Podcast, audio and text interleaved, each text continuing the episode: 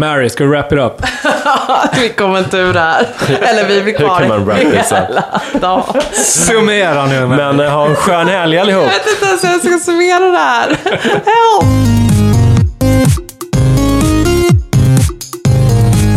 Välkommen till podden Stereotyperna i samarbete med Agur. Vi har tänkt oss att eh, bryta ner stereotyperna och fundera lite på vad säger de om vår samtid och kultur? Tjena, Mary här. Jag vet inte om ni som jag har märkt, eller det är klart ni har, det pågår ett smärre krig. Är du Greta eller är du Trump? Är det liksom, är du med på tåget, är du woke enligt Gretas filosofi eller tänker du som Trump, det här är inget problem. Idag ska vi prata om klimatförnekaren. Det är allvarligt värre och för att klara av det här så känns det väldigt tryggt att kolla runt bordet och se att som vanligt är Fredrik och Jonas här. Det sitter tre klimatförnekare. Jag skulle, jag skulle säga tre vita män. Tre vita män.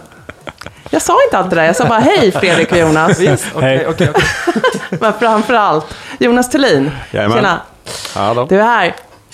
Eh, ja, nu är det dags att avhandla den här. Vi har haft den här lite på listan ett tag. Det liksom, eh, känns eh, allvarligt och viktigt att prata om eh, klimatförnekaren och försöka förstå sig på den här eh, stereotypen. Vem är det? Vad ser ni framför er?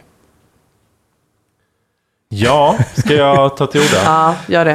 Eh, Shoot. Jag tror att, man kan, att det finns olika typer av klimatförnekare. Det finns de som förnekar, för, eller vad är det man förnekar egentligen om vi bara ska definiera det? Alltså man, man förnekar att klimatet, eh, att vi, vår Yes. livsstil påverkar klimatförändringarna. Det kan man ju förneka. Eh, och då kan man ju kanske göra det för att man, är, så här, man har en ideologisk övertygelse. Och man tycker att nej, men klimatet har fluktuerat hela tiden. Eh, fram och tillbaka. Så det fanns någon istid som slutade 1850 eller vad det nu är för någonting. Ehm, Det kommer och går. Eh, Så det har, inte, det har inte med oss att göra, utan det finns andra faktorer som påverkar det. Så det, det är väl en sån ideologisk hållning. Sen kan man ju vara mer så passiv eh, klimatförnekare som bara tänker att ja, men jag sticker huvudet i standen och tänker att det här skiter jag i, det verkar liksom inte eh, vara Eller en någonting. maktlös känsla. Ja, alltså det finns ändå precis. inget jag kan göra. Eh, alltså varför håller vi på att fokusera på det här? Maktlös eller så här dubbelmoral, att man tjatar jävligt mycket om hur viktigt det är att leva hållbart, men sen så åker man själv till Dubai på flygsemester. I don't know. Ja. Vad tror ni? Det var, det, var, det var två olika typer av klimatförnekare som jag lanserade här. Jag, jag tänker att de är väldigt olika bara. Att man, att man har liksom en övertygelse, att man har satt sig in i ämnet Ja. och liksom inte håller med om det forskningsfronten liksom hävdar. Ja. Men får jag fråga bara? Vi, vi, jag tyckte vi startade igång här med ganska förutfattade meningar. Nu Ah. säger vi klimatförnekare. Vem är det som säger det? Vem är det som säger, vad är det som säger att Greta Thunberg inte är en klimatnojare? Alltså, du Ja, vet så här. Eh, Det ligger en värdering i begreppet Ja. klimatförnekare. och det är någon som säger det. Ja, det finns ju ingen, det finns ju inget, inget epitet som heter klimatbejakare.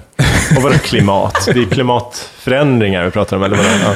Ja. Men, men för, för det, vår hållning här, eller den allmänna hållningen är att det är sant och fakta pekar på att vår livsstil och det vi människor gör förändrar klimatet. Ja, 100 procent. Sen finns det Säger jag. nästan lite som konspirationsteori, eller som en, liksom en idé utanför, att här, det här, så är det inte. Alltså lite fake news, hela det här. Ja. Det, Alltså här det är tycker inte ju sant. världen olika. I Sverige, när jag såg siffror på det, så är vi ganska många som håller med om eh, att det är så att det här är sanning.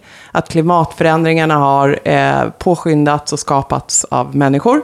Eh, och, då, och sen så är vi nere på någon så här 8 procent, någonstans där, några till kanske, som säger lite tvärtom. Medan rör vi oss över i USA så är det ju 50-50. Att det är så här, vi är ett gäng 50 procent tycker att det här är liksom eh, sanning och andra fake news. Men tenderar det vara så att de som, de som säger att de som säger klimatförnekare, de har en lite större analys och har liksom mer påläst och har lite mer koll. Medan klimatförnekare mer är sådana här som bara är påverkade av vad någon har sagt eller övertygade Nej, de har läst Ja, o- olika De har läst olika. Jag har kollat upp det där och eh, det här är ju väldigt aktuellt också. För det skrevs ett brev till FN eh, helt nyligen. Eh, undertecknat av 500 personer som är kunniga inom klimatfrågan. Då. Eh, och de ifrågasätter ju klimatpanelen IPC, IPCC. Eh, som, som är någon sorts enad forskarfront då, som, eh, som är de som, som driver liksom, den, här, den här frågan. Eh, de ifrågasätter deras eh, argumentation och eh, pekar på många liksom ihåligheter i det. Sen har ju det här brevet blivit superifrågasatt också. Och många säger att sanningshalten i det är ganska låg och det finns också intresse i den fossila bränsleindustrin och sånt bland de som, som har undertecknat det. Så att det är liksom det är olika eh, perspektiv eh, helt enkelt. Men det är också så, när jag kollade upp det här så såg jag också att det finns ju forskning som handlar om klimatförnekelse. Chalmers bedriver faktiskt forskning kring det. Mhm. Eh, och det man kan se då när det gäller klimatförnekare är att de, surprise, surprise, att de är ofta vita män. The white male effect. Men att de också faktiskt ofta är, liksom har satt sig in väldigt mycket i Ja. frågan. Mm. Jättemycket. Eh, och tycker då att de har rätt för att de kan, liksom har läst på mer än andra. Thulin, Men, Absolut. Ja, det här är ju ett ämne som eh, ligger mig ganska kärt om hjärtat i alla fall. Eh, det finns ju otroligt mycket att säga. Det jag tycker kanske, i alla fall en av de intressanta ingångarna här, det är att det som det som har varit utmaningen, om man, om man liksom läser från, från forskare och så här, som försöker opinionsbilda i det här ämnet, har gjort det 20-30 år, eh, är mycket att vad som, håller på, vad som har hänt eh, är att det har blivit, det har gått från att vara, egentligen har det kanske aldrig varit en strikt vetenskaplig fråga, men vad det har blivit nu i mångt och mycket ett kulturkrig. Alltså, hela, av flera olika skäl, och det här kan man prata mycket om, men det som har hänt har blivit att det har blivit en, eh, en, en politisk eh, färgning i den här åsikten. Vilket betyder att... eh, vil- vilken åsikt syftar du Ja, på så att de, de som associerats med att driva klimatfrågan och förändringar i vår livsstil och vad vi vill göra har tenderat att blivit vänstern. Och de liberala. Problemet med det är att eh, så fort en fråga blir behäftad med de här, liksom så här kulturella aspekterna så blir den otroligt svår att driva en liksom konstruktiv eh, debatt kring. Alltså i USA så är det till exempel ett typfall som så att eh, allt som, så fort ordet klimat dyker upp så är det behäftat med massa konnotationer som har att göra med att du är en liberal, storstadsbo, eh, eh, högutbildad del av etablissemanget och så vidare. och så vidare. Vilket gör att man liksom så här, egentligen det man bråkar om är kanske mindre klimatet och mer så här, är, det, är det min grupp som har rätt eller är det din? Så hela liksom frågan har på ett sätt havererat. Eh, och, och där tror jag det finns en startpunkt att börja gräva i. Eh, för till exempel i Sverige så är det som alla högerpopulistiska po- partier tror jag rakt, egentligen över hela världen, men framförallt i Europa, är ju de som är, tenderar att vara mest klimat eh, så att säga. Så även här ser man ju den liksom, politiska eh, differentieringen. Så är det ju. Så, så, så det tycker jag är intressant. Så det kan man, man kan komma in från det hållet. Så här, liksom klimatförändring som drivs, som du var inne på, ideologiskt. Men sen tycker jag också det finns den här, och de har man i sin egen eh, bekantskapskrets på olika håll, som är mer den här 60-åriga ingenjörsgubben. Eh, som tycker så här, men det här är väl lite väl, liksom, och har gjort all research från sina källor, liksom, men ändå. Eh, och där tror jag också det finns något intressant ehm, i det faktum att ehm, om man, om man försöker fundera på så här, varför skulle det vara vita liksom medelålders män som tenderar att vara liksom skeptiken här, så tror jag det finns någonting i att liksom inneboende i det här är ju en hel kritik av en hel livsstil och en hel världsbild. Som de har investerat i. Som de har investerat i, där de är på topp och som liksom är det man byggt upp. Så implicit är det här liksom en jättekritik av hela deras livsbygge i någon bemärkelse. ja. Och de där. Och de har väldigt mycket att förlora på det. Inte bara i, i form av liksom materiella tillgångar utan också i status. Väldigt mycket så. så här. Och, och det tror jag är en grej. Så här. Och sen så tror jag, jag menar, senast jag var fick äran att eh, vara med i det här sammanhanget så, var det ju på ett tema som jag tycker också är beröringspunkter med konspirationsteoretiken. Alltså jag tror att så fort det finns någon etablerad sanning där ute så finns en lockelse också i att slå hål på den. Yes. Av att slå hål på den skull liksom. Och jag vet bättre än alla 20-åringar som springer. Det är också därför lite den landar ner i den här eh, erfarna mannen. Alltså att det är liksom med alla mina erfarenheter, och jag kan ge dig sju exempel bara direkt från min bakgrund, så, liksom, så står jag här idag och med trygghet kan säga att så här, vi ser ju ingenting av det här. alltså att det, liksom, det går ganska lätt för dem att här, hitta exemplen. De har också nått en ålder där det här gråa lite suddas ut och jag blir mer svart och vit. Eh, jag vet, eh, liksom, jag är mer säker på min ståndpunkt. Jag har provat och testat den och, och eh, jag har rätt att få tycka och tycka sen, tydligt. Sen kan det ju också vara så att eh, om man eh, har blivit utsatt för liksom, färre risker eller är utsatt för färre risker Mm. i samhället så är man också kanske mindre benägen att vara rädd för potentiella hot som man kan utsättas för. Att, att det finns en sån grund i det. Jag kan ju också tycka, just det här att vi landar nu i liksom vita män, det gör man ju alltid. Det känns inte som en så här superfräsch... Det hade varit, det varit roligare om det var så här att vi kom fram till att det var så här rasifierade homosexuella kvinnor eller något sånt. Ja. Men, men det är det här vi landar i och det är det här vi får jobba med. Ja, det beror ju på att vår kultur ser ju, liksom, den har ju dominerats mycket av, så stereotyper bildas eh, utifrån de som är makt och syns. Eh, grattis alla vita män, ni har syns. Eh, Tack. Det är vi ska skapa Men Thulin, du, du säger att det här är kanske inte är riktigt ett forskningsämne. Eh, vad menar du med det? Du sa det där att det här kanske inte har varit ett så här rent forsknings... Nej, jag menar att eh, från forskarhåll har man ju försökt bedriva det här som en forskningsfråga. Alltså helt enkelt, låt oss titta på datan. Ja, helt ja, och sen har det blivit en kulturell Och fråga. Sen har det blivit Ja. kulturellt. Så att det som har ersatt rationellt har blivit känslor. Och det har blivit vi mot dem och det har blivit grupptänk och det har blivit liksom läger. Och det som egentligen gör att man inte kan samsas överhuvudtaget, det är för att man avskyr de andras, vad, vad de står för och representerar livsstilsmässigt. Ja, ja. Och att då skriva under på klimatfrågan blir liksom att då har man liksom på ett sätt gett motståndarna rätt. Och det sitter så väldigt, eller vice versa då, liksom åt båda hållen. Och det här gör ju liksom att en saklig debatt eh, blir väldigt svår. Och det här har ju seglat upp som nästan den mest infekterade frågan just nu, som Ja. alltså verkligen polariserar samhället. Eh, och som gör att vi hamnar i liksom skyttegravar Men det- som är svåra att komma upp ur. Det har ju också dragits ner till en jävla nivå som är frukt, kan vara fruktansvärt störande. Så här, bara för att inte jag fyller min tvättmaskin så bidrar jag till att vi har två grader varmare klimat 2050. Alltså att så här, allt det lilla jag, min jävla vardag blir så sjukt jävla komplicerad och jag får dåligt samvete om jag inte gör det rätta. Och då kanske jag blir bara irriterad på hela grejen.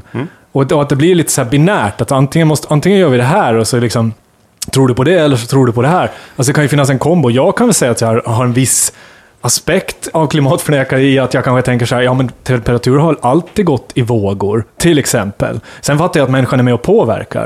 Men jag säger att så här, det kanske finns en kombo här. Nu är inte jag så jävla påläst, men jag tänker ju inte att det är det ena- eller det andra. Det finns ju någon kombo så här, varför var det, alltså att det var varmt förra sommaren. Jag fick inte panik av det. För jag tänkte så här, ja men så här varmt var det kanske 1978 också. Och det kommer och går. Nej, kanske inte. Eller ja, okej. Nu sitter jag här som en jävla klimatförnekare. Nej, men, men sen var det, sen var det kallare, den här, kallare den här sommaren och så känns det kanske lite bättre. Att, alltså man reagerar ju väldigt mycket på så här små grejer också när man Nej, egentligen så här, lätt förstår. Nej, men, nej, Ja. vi- Visst är det så. Och det klassiska är att skilja på klimat och väder. Ja. Eh, Men, eh, men så är det, och det är det, är det som också är otroligt intressant i den här frågan. Att det är ju så här, är det, är det 32 grader i maj så har 80% av befolkningen klimatångest. Är det 19 grader i juni så hamnar frågan 20 placeringar längre ner. Så det styrs ju av det och det vi ser här nu. Och det är det som är stor utmaning också, att de här skenorna är ju så komplexa. Ja, och det är väldigt svårt för oss att se med egna ögon, vilket ju också gör att det blir så här, hade, det- liksom, hade det varit svart på vitt att det här hände, vi kunde se temperaturen stiga dag för dag så här, då är det ju svårare liksom att ifrågasätta, eller skulle debatten tagit en annan form. Men här är ju långsiktiga skenen, komplex data, jättesvårt för alla liksom. Så att det, det är ju också en anledning till att frågan är, liksom, just att här, den, den lämpar sig väldigt väl för att bli eh, liksom,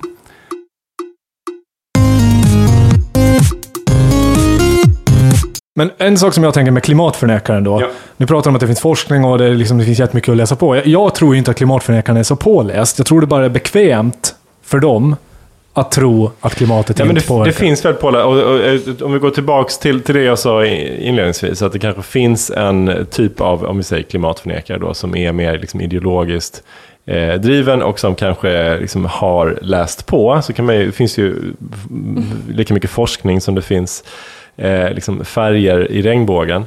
Eh, men men vad jag tänker är att det finns ju den andra typen av klimatförnekaren som är mer passiv och som bara säger jag pallar inte med hela det här narrativet i samhället just nu. Eh, så den, den, kan man ju liksom också zooma in på och se mm. vad, varför reagerar den människan så. För att det är ju intressant just hur det påverkar oss, den här idén om att världen kommer gå under. Eh, det kanske inte kommer drabba oss under vår livstid, men det liksom, tanken på det påverkar oss och vår mm. sinnesstämning och vår kultur jättemycket. Mm. Det tycker jag är en intressant För jag tänker så här, när Trump står och förnekar klimatet, så tänker jag, han gör det rent affärsstrategiskt. För han har, det finns så otroligt mycket pengar i att, att, eh, klimat, fortsätta som vi gör. Ja, så han tänker så här, jag kanske, kanske världen går under, men satan vad vi kan tjäna pengar på att säga det här just nu. Sen finns det de här som kanske lägger upp på Facebook och förnekar. De tänker jag, alltså Trump kanske är påläst och, eller får informationen, men han väljer att tro, säga det i alla fall. Men de här på Facebook, de tror jag inte är pålästa. Alltså generellt. Det är min bild av att den här gemene klimatförnekaren... De? Vilka är de på ja? Men de, alltså, ja, men du vet. Men säg... de där. Ja, men där, när jag inte pratar om Trump som står i tv och säger det här, utan okay. någon bara som uttrycker det här på sociala någon medier. Någon från Åland? Eller, mm. Nej, men någon som bara... Jag säger inte ja. någon, jag har sett det i flödet. Men när man uttrycker det i sociala medier, alltså när man ja. använder de kanalerna, när man inte är en auktoritet, man har liksom ingenting mm. att säga i frågan, man bara så här, kritiserar en artikel om ja. Greta Thunberg. Liksom. Ja. Men så kan man ju vara det där som vi är inne på också, man kan ju bara vara emot att ja, det är, så här, så jävla rebell, jobbigt liksom. att det här är det enda ni pratar om. Jag ja. intervjuade några konsumenter tidigare i veckan som bara, vad fan, allt ska vara så här vegan nu. Det är bara en jävla fluga. Ja. Det är bara en grej. Varför ska vi hålla på sådär? Men den där rebelliska inställningen ligger väldigt nära till Du utmanar min, liksom, min köttkonsumtion, du utmanar min position, du utmanar hela liksom den jag har varit ända till nu och så kommer du dragen med en veganprodukt. Ha kul för dem. Men liksom, det där är trams. Det är trams. Alltså det, de, de blir liksom så här, vem sa det där hundra gånger på tv? Det är så här Sivert Öholm-typ. Liksom. Det är bara så här, det, det, här är trams. Vad håller vi på med? Men, men det jag tycker är viktigt, alltså det jag tycker skulle vara intressant är liksom, eh, jag tycker så här, du, du, man kan ju dela in det så att tror man på klimatförändringarna, om de är mänskligt drivna eller inte? Och det tycker jag egentligen är det som är klimatförnekardebatten. Ja. Liksom. Ja. Sen kan man ju prata om hur förhåller man sig till det här? Man kan ju vara så här, ja, människan driver på det här, men det är ingenting vi ska prioritera. Det finns tusen andra frågor som är mm. viktigare. Det dör fler barn i världen av smutsigt vatten eller infektionssjukdomar eller vad det nu må vara. Sluta oroa oss eh, över det här. Eh, så, så, så, där måste man ju skilja på det. Och jag menar, jag har ju mycket mer, eh, jag tycker det är mycket intressantare ståndpunkt, eller så här, eh, roligare att prata med någon som är så här, ja, jag tror att det är sant, men jag kommer inte förändra mig för det. För att, vad det nu kan vara. Men är man eh, klimatförnekare då? Nej, jag skulle inte säga att man är klimatförnekare. Nej, du skriver ju under på att så, nej, det här håller på att hända. Ja, alltså, vi behöver nyansera begreppsapparaten här. Eh, jag tycker det är alldeles för mycket som handlar under, under den liksom, etiketten, eh, klimatförnekare. Det finns ett spektrum av... Liksom... Jag skulle säga att det finns någonting som också är någon typ av klimatignorerare. Ja, jag har intervjuat, jag, jag har också intervjuat, ja, jag har intervjuat folk som är såhär, jag, jag orkar inte bry mig. Alltså, så här, sitta och himla med ögonen när man nämner ekologisk mat. För det är, så här, det är dyrt, jag har inte råd med det. det får, alltså, man har så mycket andra saker i livet som, som pockar på här och nu. Så jag kan inte tänka på temperaturen 2050. Ja. Jag måste tänka på liksom få ihop lön. Ja, men, ja, men, men alltså, så är det ju. Och, och här tror jag att det, det finns ett jättestort gap mellan de som driver liksom, den samhälls... Alltså, alltså, frågorna som är på, på agendan i samhället och stora liksom, delar av samhället som vi faktiskt lever i. Alltså det handlar om tidsperspektiv. Om man lever för dagen eller tänker så här fram till vad ska jag göra eh, ja. till helgen. Vilket väldigt många människor gör. Det är klart att man skiter fullständigt i den här frågan. Liksom många andra frågor som det skrivs om i tidningen. Eh, för att vad, det, det är ju liksom science fiction. Det är en värld som jag inte vet någonting om. Nej, och den där, och det, just det spåret tycker jag också är intressant. Jag kom på vad jag skulle säga, jag kommer komma tillbaka till det. Men det jag tycker är intressant är att det, det var liksom, jag vet att i SvD hade, eh, för inte så länge sedan, en artikelserie, de försökte ju då liksom ge lite utrymme åt röster som normalt sett inte syns i, på SvD-sammanhang. Eh, men då var det bland annat en, en man som inte kommer ihåg vad han heter, men som ligger ganska långt ut på högerkanten. Men rubriken på den artikeln var Ingen jävel i arbetarklassen har klimatångest. Nej. Underförstått, det här är någonting för den liksom välmående medelklassen att ha lite mysångest över. Eh, och den här idén om att medelklassen alltid har något nytt stort liksom, skräck, som egentligen bara är förtäckt för att de är livrädda för att bli av med sin position och status i samhället, den har också så här, återkommit genom tiderna kan ligga någonting i den, men liksom så här, det faktum att så här, arbetarklassen inte bryr sig om det, om man nu skulle använda det uttrycket, liksom så här, det är ju i sig inget bevis för att det inte finns. Det kan ju snarare bara vara att man har mycket större problem att bry sig om. Så där får man ju så särskilja. Men det intressanta är att här igen kommer det in en, en, en liksom så klass och kultur eh, aspekt i det. Vilket Ja. betyder att om jag säger att jag tror på klimatförändringar så blir jag liksom per definition kanske distanserar mig från arbetarklassen. Och just sådana skillnader kan man ju bygga väldigt mycket politiskt sprängstoff kring. Ja. Eh, och det är ju precis det som liksom också har hänt ofta. Att det, liksom, det här har blivit polit- eh, liksom polariserat politiskt. Och klimatet blir bara som en sån här liksom, eh, dog whistle. Så fort man säger det så har man tagit ställning i ett kulturkrig. Och eh, då är vi fast i våra bunkrar, sen kommer vi inte längre. Det, det ham- hamnar liksom i, i, i samma eh, skål som liksom, eh, så här, eh, genusteori och Exakt så. ja, antirasism och Ja. Feminist tjafs. Ja, ja, precis. bla, bla, bla. Nämn en så vet du var du står. Ja, 100 procent. Ja. Eh, jo, men det, jag ville återkomma, för det jag skulle säga var vad jag tycker är intressant med eh, så här, det jag försöker se framför mig, en otroligt stark drivkraft till att förneka klimatet. Det är så här, jag skulle inte vilja någonting hellre än att någon bara satte sig ner och övertygade mig om att jag hade helt fel. Mm. För att allt skulle vara så mycket skönare om allt det här Jonas, det är kyla som dödar. Ja, exakt.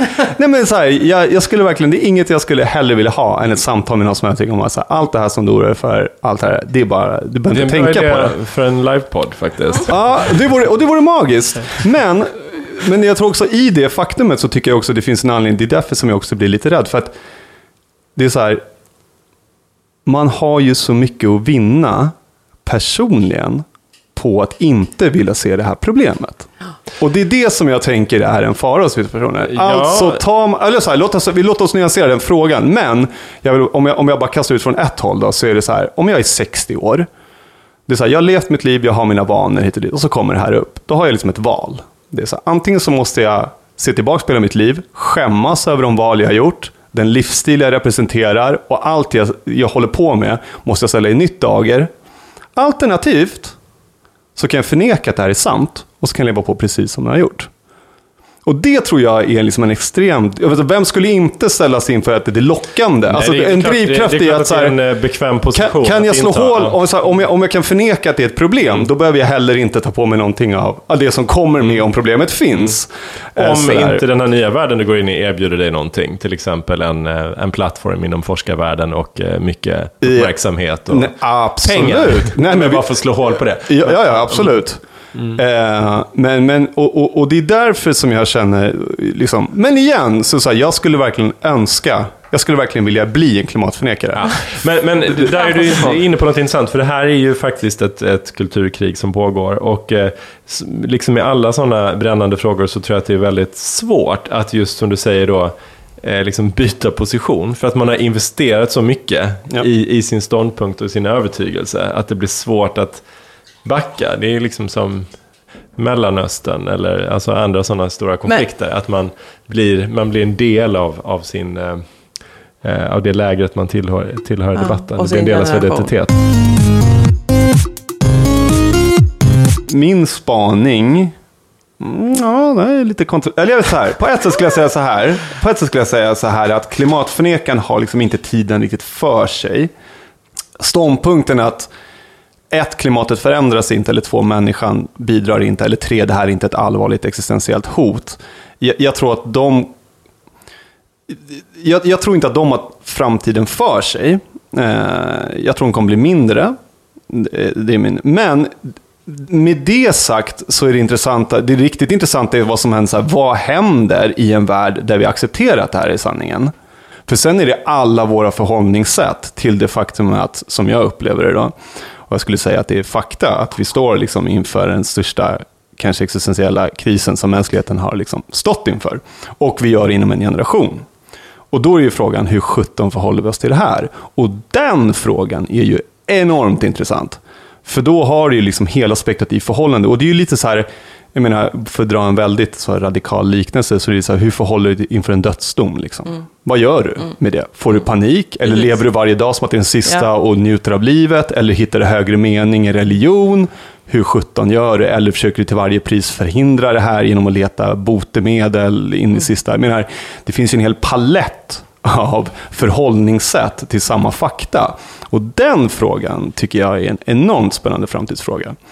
Eh, Medan jag liksom inte riktigt ser, men igen, det, det kan jag men jag, jag, jag, jag ser, spontant ser jag liksom mindre framtid för att liksom klimatförnekaren, som vi har känt den, kommer vara liksom en tongivande framgent. Men, men klimatförnekaren, så som hen eh, ser ut att bete sig idag, är väl mycket en konsekvens av just hur vi pratar om eh, framtiden eller vår brist på framtid idag. Att det är just en sån panik eh, i samhället Mm. och en väldigt så Ja, men alltså, det är väldigt mycket moraliserande kring detta, hur man bör leva och vad som är moraliskt förkastligt och så vidare.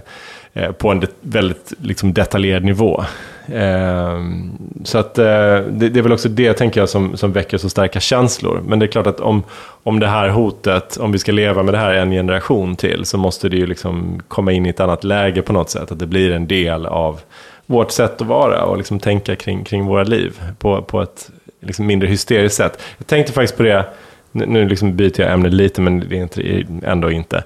Eh, eh, jag träffade ett företag nyligen som hade som ambition att de skulle bli så här, Sveriges mest hållbara arbetsplats. Och i morse, så sent som i morse, så såg jag en så här bil från Stockholms stad och då står det att vi ska bli eh, Sveriges mest, eller vi ska bli världens mest hållbara stad. Så här, vad fan betyder det? Det betyder ju ingenting. Alltså vad är hållbarhet och hur kan man mäta att någon är liksom det mest hållbara företaget eller sånt. Alltså, det, alltså folk tar ju ifrån tårna och det, man börjar var man än står så ser man liksom de här budskapen överallt. Därför att det är som panik i samhället. Ja, och det är verkligen det Jonas är inne på, här, som jag också tycker är jätteintressant. Att vi kommer ju se, få se hela paletten. Det finns inte ett svar här. De här företagen har försökt gripa tag i eh, några av de grejerna. eh, Och liksom sätta, sätta ut en tydlig liksom målpunkt. Vi ska bli det här. Och det är Väldigt otydlig svar. målpunkt skulle jag Ja, säga. visst. Men det är vårt svar på paniken Ja. som sprider ut sig. Men vi människor kommer ju eh, liksom hamna i olika, jag tänker, hello sekter.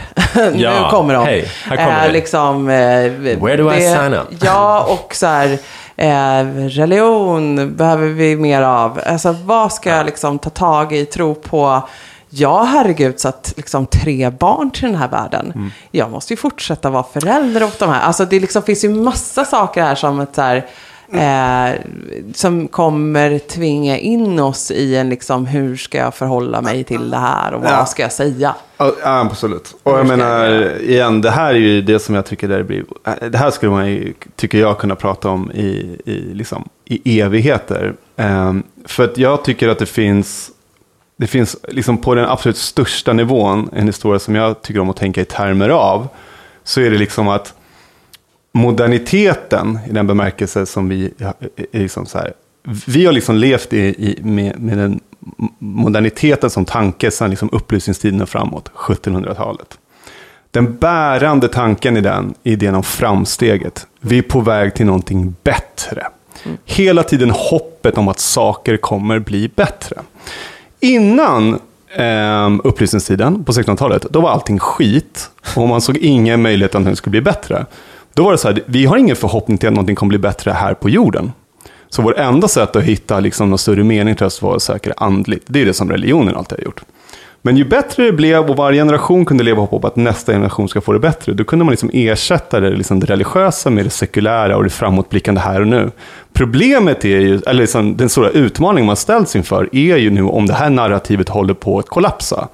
Nej, vi är inte på väg någonting som är bättre, vi är på väg någonting som kommer att bli sämre. Fast där finns det ju en sekulär religion som, som kan funka och det är ju teknologin. Alltså man kan ju ha så stark tilltro till den. Du, du, i- ja, den det är en, absolut, nej, men det kan du göra. Men, men, men, men jag tror att, men, men, vad, vad sjutton, det Men, men det är ju, absolut, det är ju liksom en fundamental idé om hur ett samhälle Nej, utvecklas. ja, men det är det. Och, Och det som jag tycker är så intressant, som jag tycker det som är bara för att knyta an till det som Mary säger, att det jag tror man ställs inför och alla individer kommer behöva ta ställning till, tror jag, eh, inom här, det är att du måste liksom skapa ett nytt livsnarrativ.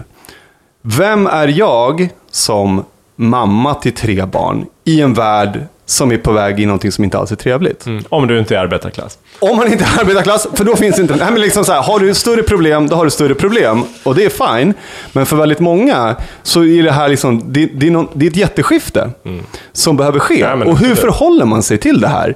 Eh, t- tror jag är en enorm framtidsfråga. Alltså är det liksom, gör, gör vi som 15 och 1600-talsmänniskan då? Vi skaffar sjukt många barn för att liksom Någon- sprida någon några jävel risker. kommer överleva. Någon överlever, någon kommer drunkna liksom med, med så här högre... Ja, men- Jonas, vad, Vattennivåer. du var tyst här. Ja. Nej, men jag, jag har ju läst samma saker som dig någon gång i tiden om det där med vad som hände med när framstegstron Ja. steg in i samhället. Liten och det är ju faktiskt så, jag håller ju med dig 100%. Nu ser vi ju liksom där det vänder, det börjar tippa ner, det, vi går mot sämre tider. Det stämmer inte in med vår världsbild. Det jag däremot, och det, det, men det kommer liksom ingenting som ersätter. Teknologin är ju det som kanske media så här lyfter fram. Jag vet SvD hade ju en serie med här är liksom teknologierna som kommer att rädda klimatet. Eller suger ut eh, koldioxid ur, ur atmosfären och vad det är. Och där börjar jag känna så här, shit vad skönt. För jag har tänkt så här, jag måste fylla min tvättmaskin eller eh, tvätta utan kemikalier, eller alltså vad som helst hemma. Att det är där någonstans, klimatångesten också ligger att säga, jag måste göra så mycket individuellt och det gör ändå ingen skillnad. Men här kommer liksom någonting som bara, nu, nu, nu vänder vi på det här. Ja. Jo, men det är ju, Eh, och, det, och det, Ja. Så jag, jag fattar ju att Och det- teknologin eh, har jag vänt, vänt mig till kanske, i förhoppningen om att så här, Ja. kanske där det kan bli bättre. Men jag tycker bara det var en intressant bild där eh, av dig framför tvättmaskinen. För det är ju just, jag tycker det fångar samtiden på ett sånt bra sätt. Att du står där och tänker att så här, fan jag måste liksom dosera mindre tvättmedel, det kommer rädda oss. Samtidigt som du också förstår att det spelar ingen jävla roll. Eh, jag skulle bara kunna hälla i 20 liter tvättmedel här och det spelar ingen roll. Ja, men det är inte Alltså det är den, det är den polemiken mellan de två liksom tankarna som är intressant. Nu ska Jo, vi inte alla ta efter Fredriks eh, filosofi, jag vill bara säga. Men, men mycket, mycket, Lågdosera hörni, Lågdosera. lågdosera. Men alltså just teknologin, det den kan göra är ju att nudga. Alltså till exempel, jag tänker på min pappa till exempel på Åland. Han är ju gammal sjökapten, han eh, liksom kört båtar över hela världen. Och på 70-talet när de körde, då hade de, eller om det var 60-talet, hade de en socka längst bak i, i, båten alltså, som hängde bak på. En stor, enorm socka med öppning upp till och liksom en snör, snörd ner till. Så bara fyller de det där med allt, allt skräp från båten. Alla sopor och allting sånt. Sen när de liksom var ute till havs, då drog de i det här snöret längst ner och så bara rasade det ut i havet. Och det, där var liksom, det var så man gjorde. Han har, han har gjort det där säkert tusentals gånger in i sin karriär. Och jag tänker på det där du sa, att det finns en skam kanske i vad jag har gjort, som gör att så här, jag kan inte acceptera det här, för då är jag liksom en riktig jävla bov i det här dramat. Ja. Men, om vi hoppar till nu, så tittar vi på vårt hem i Mariehamn. Vårt, mitt barndomshem. Det är solceller på taket. Det står en hybridbil på laddning via solcellerna. Eh, liksom på infarten. Och det är inte för att pappa liksom lyssnar på Greta Thunberg. Det är ju för att det är så satans mycket billigare. Han tjänar liksom pengar på de där solcellerna. Han skickar tillbaks el. Dels försörjer han huset och dels skickar han ut i nätet igen och får betalt för det. Och hybridbilar, han slipper köpa bensin. Alltså det är ju sådana där saker som gör att farsan är klimathjälte kanske. Ut, utifrån sett. Men det är inte alls det han tänker på, tänker jag. Kör han fortfarande strumpan i... ut i havet. Så, det var ju ganska mycket i det där, men jag tänker Ja. alltså, han, han, ju, han, har ju kanske, sk- han kan ju kanske en generation som kan känna skam och ångest. Men samtidigt så beter han ju väldigt klimatvänligt idag, men det är ju inte för att han har liksom ideologin och filosofin. Han sitter ju inte och debatterar. Han gör ju grejer som han tjänar pengar på. Nej, absolut. Det är klart man att vi med incentives alltså. kan komma långt för att här, få med fler på någon slags tåg. Då.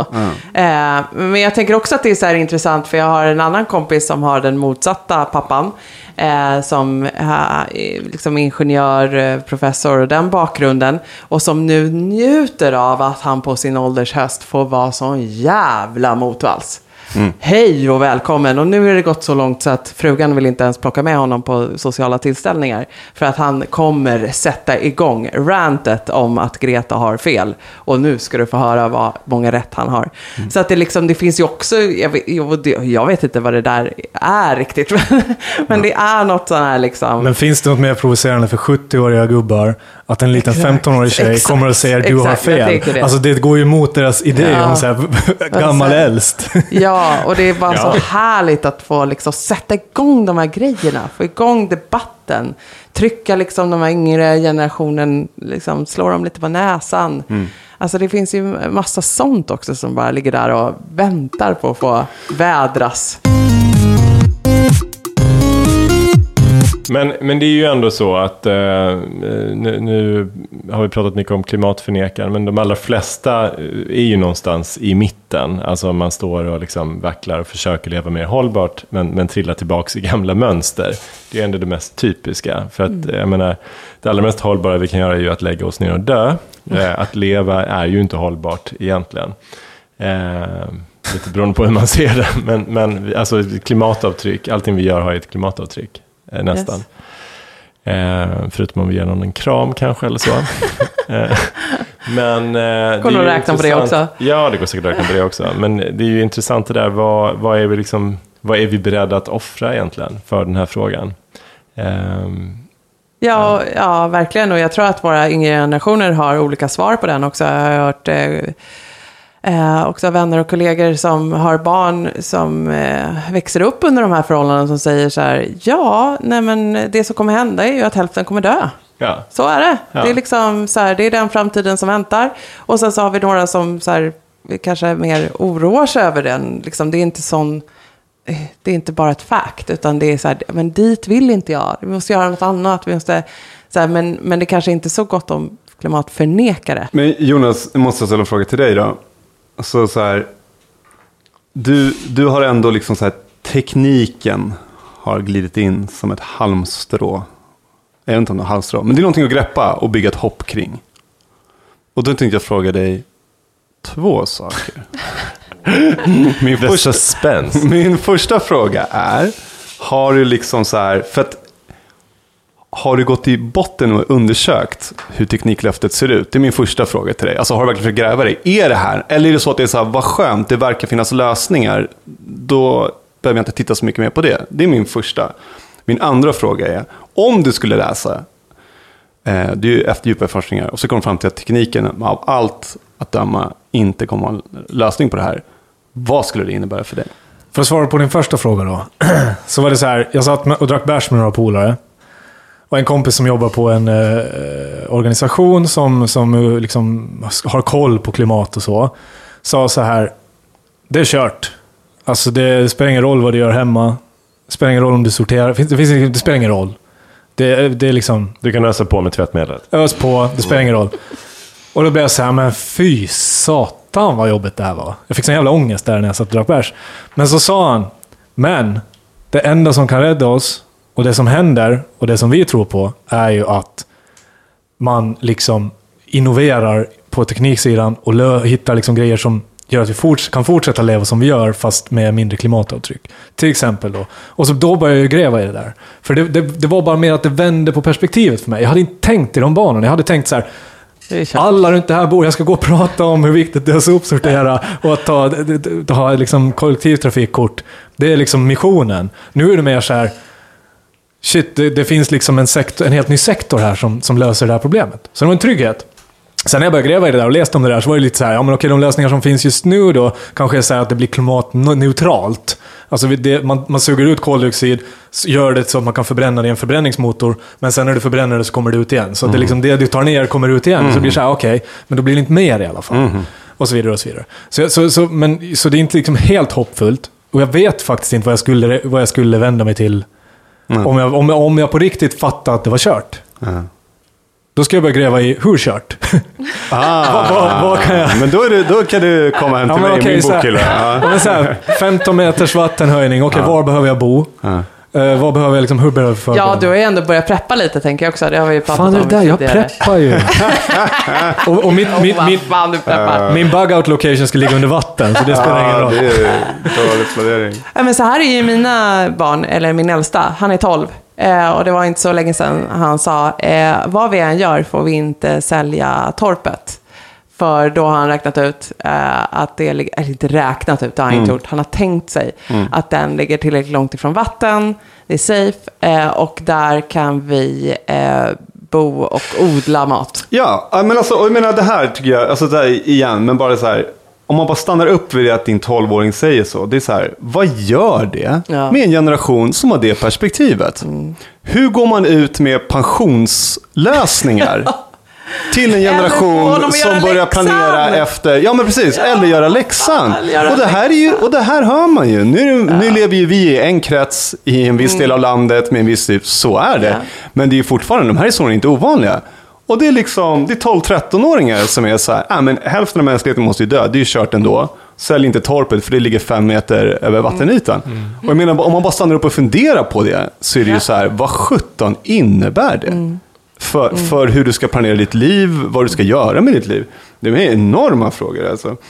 jag menar, alltså det, det är så att man, det är som man häpnar. Och, eh, och, och det är det som jag vill vara inne på, jag ska avsluta eh, just, men Jonas, för att jag, jag skulle ju säga att jag har ju, jag har ju 100% gett upp hoppet.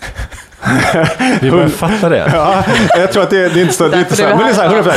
men, men det kommer ju med en enormt smärtsam period. Alltså så här, äh, enormt. Och jag tror att de kallas i litteraturen för lite så här äh, Climate epiphany tror jag det har kallats för. Men det är så här, folk beskriver att de bara så här, en dag gick ut på gatan och så såg de en uttorkad maskros för att det inte regnat på tre veckor. Och helt plötsligt så slog det ner som en bomb. Och sen kunde de inte gå upp ur sängen på två veckor. Och sen kom det ut med någonting annat, så som den typen av upplevelse.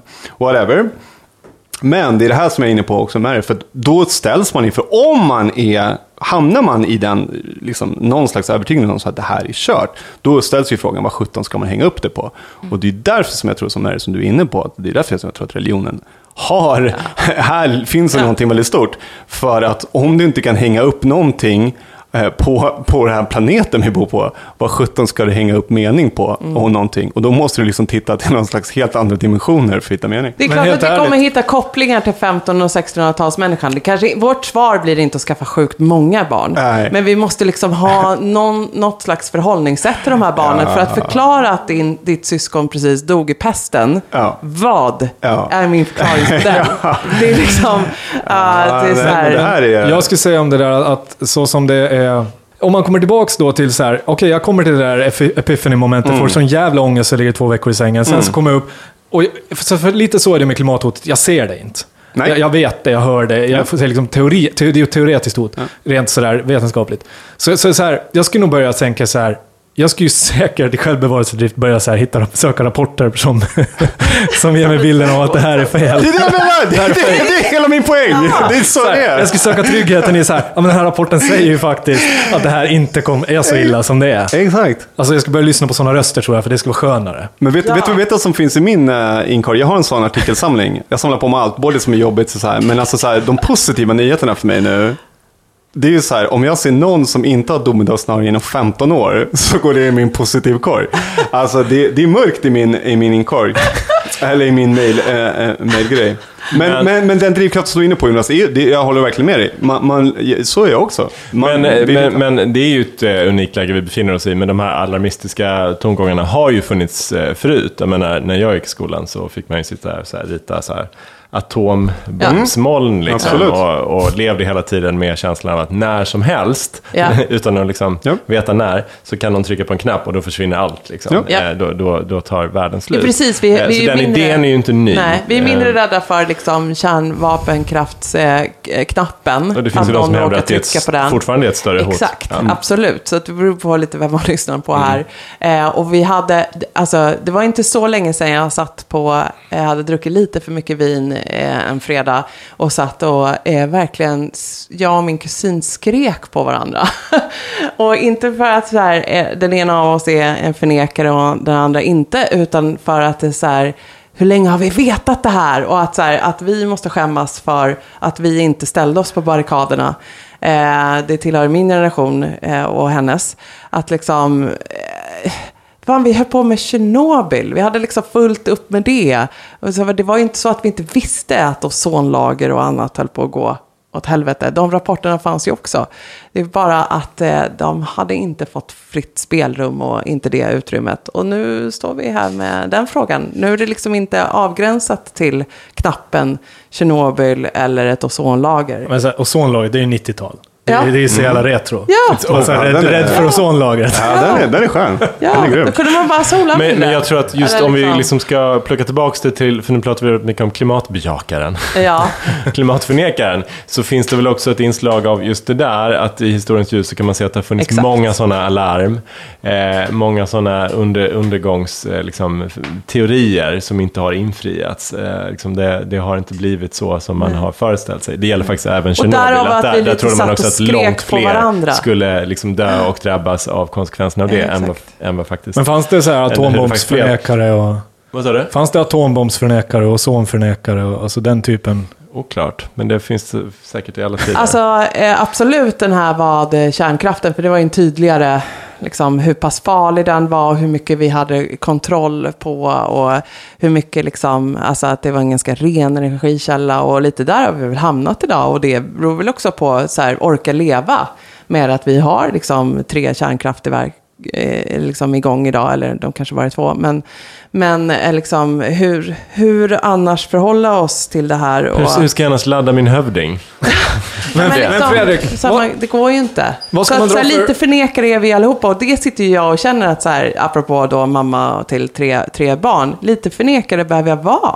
För att så här, jag kan, och sen är jag, Jonas och jag lite olika som personer möjligtvis, men jag, du pallar. Mm. pallar inte att skapa mappen. men, Fredrik, men Fredrik, utifrån det där du säger, jag tycker det är intressant. Vad kan man dra för slutsatser av historien? om? Säger säger atombombshotet, eh, nojan och så fanns det ozonlagret. Alltså vi har kommit förbi det där. Det, det har ju blåst över nu. Ja. Hur, hur blåste det över då? Vad hände?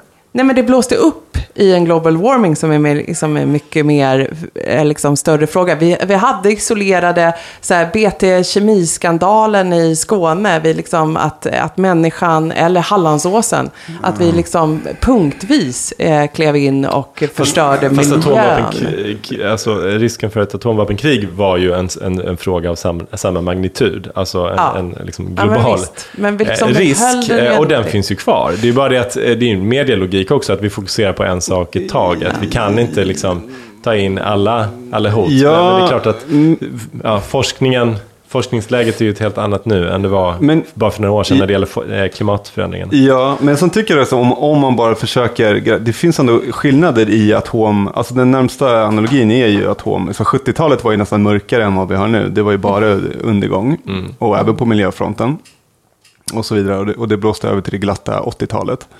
Eh, men skillnaden tycker jag mellan atomhotet och global uppvärmning är att liksom, atombombshotet, det är lite så här, allting kommer, kan bli bra, bara inte det här händer. Alltså, det är idén alltså, vi måste bara hindra att bomben Det är inte sprängs. Ja. Då har vi fortfarande en glad framtid framför oss. Men det narrativet finns inte riktigt här. Nej. Och det är en stor skillnad, tycker jag. Fast eh, jag håller med dig, samtidigt som jag tycker att det hotet var ju läskigare eftersom man framställde det som att det var liksom så här två förvuxna bebisar i en sandlåda som bara så här går Ja! runt och krockar med varandra och helt plötsligt råkar någon peka. Så att det var helt slumpmässigt. Absolut. Det här är i alla fall en utveckling som sker, vi dör ju långsamt. Nej men så är det absolut, det dör långsamt. Eh, Och det är en annan grej. Men det finns den här, liksom, att, att man liksom gradvis förstör någon slags skuld som ackumuleras. Och liksom så här, liksom så här, det finns andra nyanser i klimaten än i atombombsgrejen. Som, som jag tror väcker också andra frågor. Men eh, ja. Mary, ska du wrap it up? vi kommer inte ur det här. Eller vi blir Hur kvar kan man wrap this up? hela dagen. Summera nu Mary. Men eh, ha en skön helg allihop! Jag vet inte ens hur jag ska summera det här. Help! Ja, nej, men alltså vi var väl rörande överens om klimatförnekaren. Om vi liksom, eh, du vet, bildgooglar den. Så dyker det upp en vit man i eh, liksom övre medelåldern. Eh, som har läst på och har alla rätt. Sen har vi en klimatförnekare light som inte bara pallar med att eh, liksom ta in allt det här och det kanske finns större problem i vär- världen eller livet att ta tag i. Så därför förhåller jag mig eh, lite så Passivt. passiv till den. Eh, men jag ser ju liksom en grupp människor som kanske då på ett sätt väljer eh, att förneka det här och har hittat en religion som passar. Att förklara ett narrativ som, som Ja. funkar. Religion och knark Ja, behövas precis. helt enkelt. Eh, hand i hand. Så, eh, 100%. och och det, det passar också i liksom en individualiserad, sekulariserad värld att nå ett högre nirvana på egen Ja. hand. Där ligger de. Och sen så fastnade vi liksom att vi alla här är, lider av lite klimatångest. Välkommen Mm. till våran podd.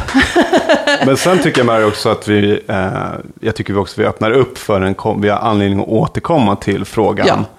För, Bland de som skriver Yes. under på det här narrativet, hur sjutton ska man förhålla sig till Ja, det? Och vad kommer vi vi. se för grupperingar där? Och Absolut. Där öppnar vi upp till en spännande ja, och framtid. vi har pratat om preppen. Eh, det är ju ett sätt att hantera det här på. Och de ligger ju liksom i framkant eh, på hur de eh, behandlar den här frågan.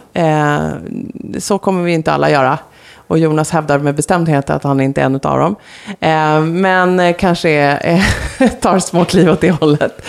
Så att vi får se och vi återkommer i frågan. Bra, tack snälla Jonas.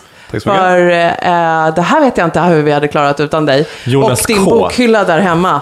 Eh, jag är glad att Jonas jag... T har vi här. Just Ja, det, Jonas. T som har hjälpt oss med det här. Jag är lite glad att min mailkorg inte har den där mappen. Eh, Men kan du dela med dig av någon boktips? Eh, inte här nu, men så här, kan vi skicka med någon boktips sen? eh, på, på Nej, men jag kan skicka med en, jag kan skicka med till alla. Om man vill gå mörkt så kan man börja, men man kan börja, en, mest upp, uppmärksamma är Roy Scranton. Eh, Learning to Die in the Anthropocene. Den kom för fyra, fem år sedan. En Irak-veteran, amerikan journal, eh, journalist. Som bara insåg så här, det här går åt helvete. Och eh, försöker förhålla sig till det faktum att det är kört. Vad gör vi då? learning to die in the... In the antropocenerna, Anthropocene. Och den har fått extremt mycket, den har blivit lite en, en, liksom, en, en, en, En go-to-bok. en go-to-bok. Eh, Så vill man, gå mörkt, vill man gå mörkt, ko- läs, läs den. Go dark. You want it, you want it darker? Join team Jonas Thulin. Ja. Ja, tack snälla för idag. Woho! Ja, Tack, hej. Let's leave on a high note med tack för idag. Vi hörs där ute. Snälla kommentera vad ni tänker om det här. Eh, ni hittar oss på Insta, Facebook, Stereotyperna. Tack för idag. Hej då. Hej då.